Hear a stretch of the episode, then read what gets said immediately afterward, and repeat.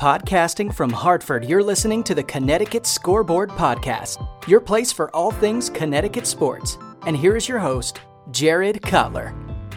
On today's episode, we're talking brackets with Fox Sports bracketologist Mike DeCourcy. We dive into UConn's resume and look at what the Huskies need to do from here on out to make the tournament. Mike also hits on some of the latest storylines in bracketology, from analytics to how COVID pauses and injuries are viewed by the committee. And now to my conversation with Mike DeCourcy. So, Mike, uh, I know bracketology, even in a normal year, is always complicated and lots of moving parts. To get started, what's it been like this year in, in trying to put together a bracket that's just ha- has so many unknowns, so many different moving parts from pauses and, and all of that? What has that been like for you this year? I think at times it made it easier, uh, almost easier, because there would be te- there would be so many teams that didn't play, and so there was no real need to move them. Uh, it, that that's particularly true in the the the mid major and low major conferences that the same team would stay in first place, uh, and mm-hmm. and clearly the the team that you would designate as the automatic bid winner for so long, often because they didn't play, sometimes because they were successful, but often because they didn't play at all. North Carolina A&T has been the the MEAC's number one team for uh, for at least a month, and for several of those weeks didn't play any games. They were four and zero oh in league play for two three weeks, uh, at least uh, le- close to a half dozen editions of my bracket until they finally got on the floor last week and split a pair of games and, and remained in first place in the MEAC. So it's in some ways made it a little easier, and then in, it's also made it much more difficult mm. because you have teams that you're comparing teams that have played portions of schedules to teams that have played full schedules. Uh, UConn, right. St. Bonaventure played very small portions of their schedule relative to some others. And how do you weigh that versus a team like an Indiana or a Colorado State that has been on the floor for so much of the time, or against a Colorado State that's played the the unusual schedule that the Mountain West has played, in which they played minimal non-conference competition, and then played a sequence of two-game series against the other teams in their league. In some of those instances, uh, it was difficult for for particular teams. I, Colorado State, in particular, was on the road against the the higher level teams in their conference a couple of times and and couldn't get any big wins and then they finally got Boise State in their gym and I think they split and that helped them. So that's that's made the challenge uh, made made the challenge of putting the bracket together, which is always it, it's always an endeavor uh, even more complicated. What What do you think this year the the reliance will be around those analytics in particular? We we've seen analytics make more and more. Uh, of a statement and impact in the bracket, you know, whether it's looking at the net, looking at Ken KenPom, how are you weighing those types of analytics this year? Well, I certainly don't ever ignore them, and it, it, it I still go back to the standard of uh, that that I can't even remember who the first place person was that I, when I when I started going to the mock selection process more than a decade ago. Uh, one of the one of the people who was a part of the committee summarized it in three easy phrases: Who did you play? Where did you play? How did you do? And I think that's really what it comes down to. It, how did you mm-hmm. do against the best teams? How did you do against the next best teams? How much of your schedule is against the least best teams. That, those are the three standards for me, and and I, I believe that's for a lot of the committee. That's the driving force. Now there may be people in the committee who think that this computer formula or that one has it all figured out, and that and that's the best way to go. And uh, you know, if you're relying on KenPom, uh, there is there is some merit to that. You know, I think even the, the analytics people uh, who who do a great job with this stuff, even they will tell you that if you're going to use the numbers, the standard is probably better to use the what we call the performance-based metrics, like KenPom, for seeding. They also sometimes are referred to as predictive metrics, mm-hmm. and results-based metrics such as ESPN Strength of Record or Kevin Pauga's KPI. Use those for selection. Uh, because you should earn your way into the tournament by what you accomplish. Right. Again, that who'd you play, where'd you play, how'd you do? What what have you accomplished? Who have you beaten? What good teams? What great teams have you beaten?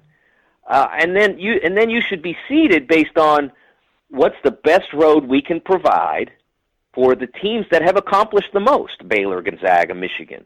How can we make it as easy as possible for them to make the Final Four while still acknowledging that pretty much everybody here can play some?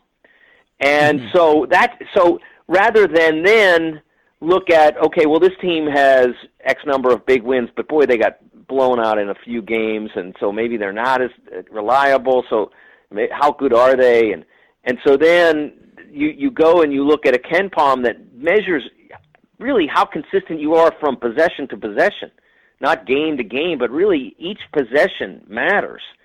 And I think that at that point that you you that you should pay attention to an extent to what's in which uh, as I said I, I rely I, I rely some on KenPom.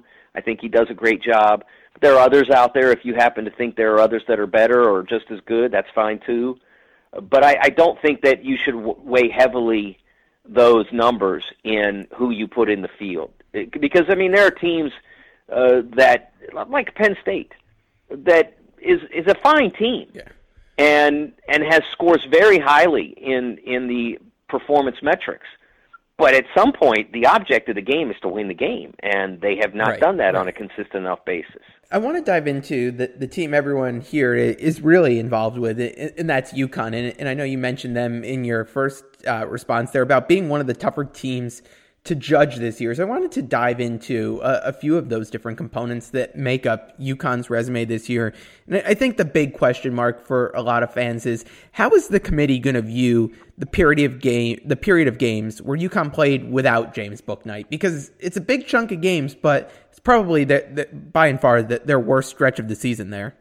Yeah, I think part of it is well, okay, so he's gone and and you did not do as well without him, and that matters to an extent. But if if it's going to matter, then you have to make it obvious that you missed him, and so you have to come out and really perform with him. You have to say, "See how much we missed him?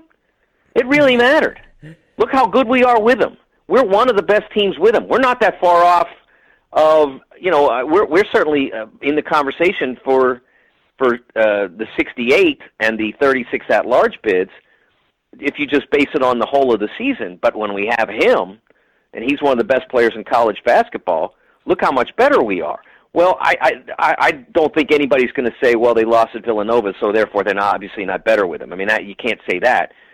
But you right. you you've only played a couple of games with him back, and you're uh, and and you haven't won them all. So you better go out and show how much he means to you. And so that means the next sequence of games, uh, of which only one is against an NCAA tournament contender, you have to go out and, and, and really perform. And if you don't, then you can't really make that excuse anymore. You can't say, well, right, we right. didn't have James, so we weren't very good. Well, now we have James, and we're still not getting it really done. So uh, maybe, you know, well, look at our record. It's still not bad. You know, I mean, you, if you want that to be a factor, you have to show that it really is. For the most part, it's really only a tiebreaker. But uh, I, th- mm-hmm. I think in general, it can it can certainly help the the the, uh, the Huskies because because he's a terrific player. Right, and I know you mentioned the, the stretch of games they have coming up. I, I know it's been a, a hotly debated topic amongst UConn fans. Uh, you've got a home and away with Georgetown, home against Marquette, and then that one game against the NCAA uh, bubble type team in Seton Hall uh, at the road there. In terms of that stretch of games, you know, now that you've got Bouknight back, is it a thing where, where, from your perspective, as you're looking at other teams, does UConn need to run the table over these next four, or say they go three and one, and, and that loss is Seton Hall? Are they still putting themselves in a position where they could make the tournament? I think they can still make it possibly with with the loss to Seton Hall. I don't think they can afford another bad loss, and, and it's not like they have mm-hmm. a ton of them. Uh, but they, you know, they they did pick up the Providence one uh, when when when James was out. Uh, they did lose to St. John's, which is not a bad loss, uh, but it, it's it's right. it's not a you know, it's not a quad one uh, a quad one loss or anything like that. And St. John's, while it you know popped its head onto the bubble uh, uh, for a second, it, it sort of dipped you know dived back down uh, with the loss over the weekend. So I I think that they they can make it with at three and one, especially if they do okay or better in the Big East tournament.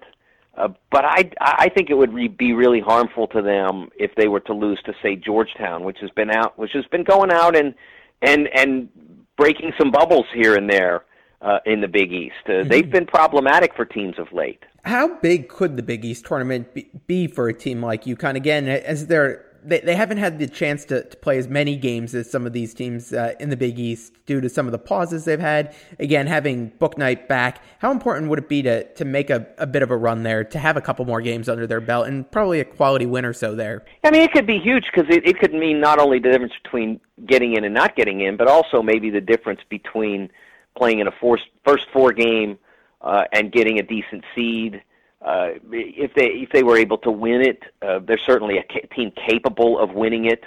You don't go in and play Villanova into the final minutes and then say, well, they have no chance. I mean, they they certainly can win the the league tournament. I remember that was James. I think that was James's second game back, uh, yep. and so he yeah. hadn't really had a chance to really get a feel for for being involved with everybody. He'd been out for near you know nearly two months. So I think that when when they get to the the Big East tournament, UConn should walk onto the floor for their first game feeling like they have as good a chance to win the tournament as anyone. And and and so uh, that you know that should be the standard for them. That you know playing deep into that into that week uh, should be should be what they expect to do. How do you see the committee viewing some of the pauses that these teams have had to place that they've had in their schedule, and then maybe say coming out of the pause uh, a little rusty or something like that? Is that something you see them considering this year? I'm not sure whether they can afford to take into account. Well, this was their first game back. I don't know what I mean because I mean you're throwing more and more data onto mm-hmm. the committee at that point and asking them to process even more and I think that's a lot to ask. Uh, I think every result has to be looked at because if you do that, you're looking if you if you diminish the loss for someone, let's say Louisville, uh, if you diminish the loss for Louisville at you at, at North Carolina over the weekend, lost by nearly 40 points. If you say, "Oh yeah, but it's their first game back," well, does that mean it doesn't mean as much for Carolina, or do they get to count still the fact that they beat one of the best teams in their league? Uh, which which which is it? It can't be a negative for one, uh, you know, a you know, a, a neutralizing right, effect right. for for Louisville, and then but then and and and uh, uh, not a factor at all for for Carolina. It has to. If you're going to say it doesn't matter as much that Louisville lost that game, then you have to say, well, sorry, Carolina. Who cares that you won by 40? It's still not that big a deal because they were coming off pause. I just think that I, I think if you get into that you're peeling back way too many layers, and you're not really judging the season. Uh, I understand that everybody yeah. has had a difficult time in some way, shape, or form this year. Very few teams have been unscathed through all of this. I just think you have to take the 68 that have had the best seasons uh, and and seed them from there, and then play the tournament the best you can. Yeah, I, I think that's a great point you bring up there. I'll, I'll, get you out of here on this one. I know as of now in your bracket, you've got UConn in the in those uh, playing games as the last four in.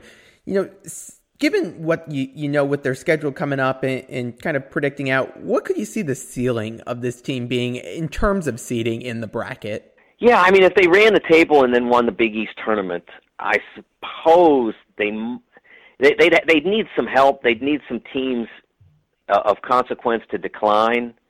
Uh, but I think if they did that, they they maybe could get up to the seven line. Look, you don't want to be you don't want to be in an eight nine game, and this year more than ever. No, no, you don't. But right now they're thirty five right. at KenPom. Uh, I, I I think that you know if they if they were to run the table, they would get that into probably the mid 20s. And if you're in the mid 20s, you're you know if you street, seeded straight KenPom, that's six seven range. So I do think that if they were to do that, uh, that they could maybe climb to the seven line. And if you're in the in the seven spot, I mean, you look at the two seeds. Uh, teams like, and it depends on who follows what bracket and where the committee winds up, and of course where how teams perform between now and then. But teams like uh, Houston, I mean, it's good, very good team. Don't get me wrong, but okay, you can be a seven. You can play a seven seed in Houston's region, have to play them in the second round, or you could be in in an eight nine game and have to play Gonzaga or Baylor in the second round. Which are you picking? The, I, I think that Right, the, right. the the the the line there is much more defined than it ordinarily is. This is a this is there is a steep drop this year. And that's not to say that Gonzaga and Baylor automatically, one of the two of them automatically, they play each other in the final game and one of them's going to win. That's not to say that. But it's it's a lot like 2015 where you just really didn't want to be in that, you know, you didn't want to be in Kentucky's region as the 7 seed, excuse me, as the 8-9 seed in 2015. They won every game that year until the until they played Right, yeah. Wisconsin in the final four. Uh, you want to you wanted to be somewhere where you didn't have to play them, and you know the, the idea. Well, we're all, we're gonna have to play them all eventually anyway. Nope, you got to play six of them, and which six wind up Right. in your way is totally dependent on the other action in the bracket. So stay away from those teams for as long as you can. Mike, I lied. I've, I've got one more that, that I think's a, a fun one to to wrap here. As UConn fans are monitoring the, the college basketball landscape in some of those other bubble schools, if they're looking for schools, hey, we, we want to see these schools lose, or you know, in order for Yes. us to gain some ground, who who should UConn fans be looking at in terms of schools saying, hey, these are these are ones right around our range that we're competing with some of those final spots for? Well, for now, you you you certainly look at the other teams on the bubble. Uh, it's not just you and Seton Hall, but you get to play Seton Hall, so certainly you want to take care of them. Uh, otherwise, you might not so much want them to to lose because it's always good for a league, both financially and competitively, to have the most possible teams in the tournament. So I I would say that I wouldn't necessarily root for them, root against them, unless I started to feel like uh, like my thing was going to be close too close to call, so to speak. Uh, That you you know, once you like like if you lost in the quarterfinals of the Big East tournament or something, then you start to think about that. But you've got Indiana out there. You've got the Mountain West teams: Colorado State, Utah State, uh, to a lesser extent Boise State. Uh, uh, you've got teams in the Pac-12 uh, that that are you know sort of on the border, like Stanford. Stanford is, is like the classic bubble team right now uh, that's just hanging on. Uh, so those are those are some of the teams that are are are making the most difference relative to the bubble. Uh, say the, the Atlantic Ten teams, you don't want to pick on the poor Bonnies, right? you know, uh, but uh, it, uh, St. Louis and, and St. Bonaventure, one they're they're playing a game soon. Uh, whichever one of them loses, now becomes a bubble, a, a you know the kind of bubble team that you want to see if you're a UConn fan. You want to see them keep losing. Right, Uh, right. One of who's going to win and look better after that that game, but the other one you want to have keep going south. And I I think those are the kinds of teams that that UConn and is going to want to root against the, the UConn fans. I know it. I'm sure that a lot of UConn fans feel like they're better than the bubble. And honestly, if they'd had a full season and no disruptions, and this was an ordinary year, they probably wouldn't be anywhere near this conversation. I think their team is really good. Uh, but with James being hurt and the disruptions and all that, it just hasn't been normal. Uh, and so you have to you have to consider yourself in that group for now, and then hope that you play out of it. Right, right. I think it's going to be uh, an exciting uh, few weeks here uh, as we get ready for Selection Sunday and seeing how things are going to turn out for UConn. So, Mike, I really appreciate it. Uh, love the bracket updates, and uh, UConn fans keep following them along to to see where we where we go in the bracket. So, Mike, thanks for coming on today.